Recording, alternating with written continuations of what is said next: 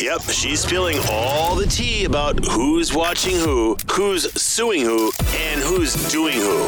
In Hollywood, Teresa's tabloid trash. James Corden is leaving The Late Late Show after one more year. Last night, the CBS host said, I never want the show to overstay its welcome in any way, and I really think in a year from now, that will be a good time to move on and see what else might be out there. He said originally he thought he would do the show for about five years, and it'll be closer to nine by the time he steps down.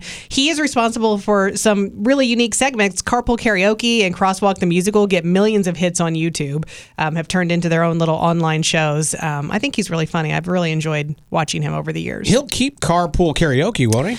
I don't know. I mean, I'm sure he owns it Or somehow. does yeah? I would hope he owns it, not the late late show. Yeah, yeah.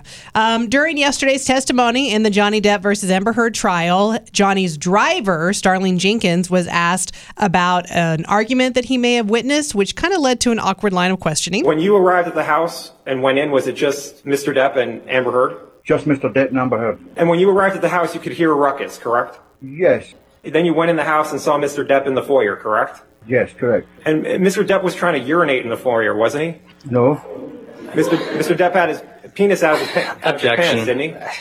I think I would remember Relevance. seeing Mr. Depp penis. I think I would remember that too if I saw it. I think I would remember Sean Connery seeing Johnny Depp's penis. I love that he was a witness. Rock legend Ozzy Osbourne has tested positive for COVID 19. The 73 year old is currently battling Parkinson's disease and also is rehabbing a neck injury as well. His wife Sharon said that Ozzy is okay, but she is very worried about him. Lil Nas X wants to bring a very unusual act with him on tour to co headline.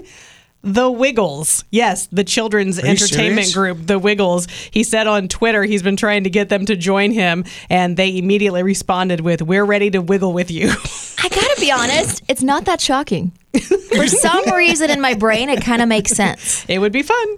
The Emmy winning series Schitt's Creek is heading to Hulu. Right now it is on Netflix, but it will be leaving and going exclusively to Hulu on October 3rd. The next installment of the Mission Impossible franchise will be called Mission Impossible Dead Reckoning Part 1.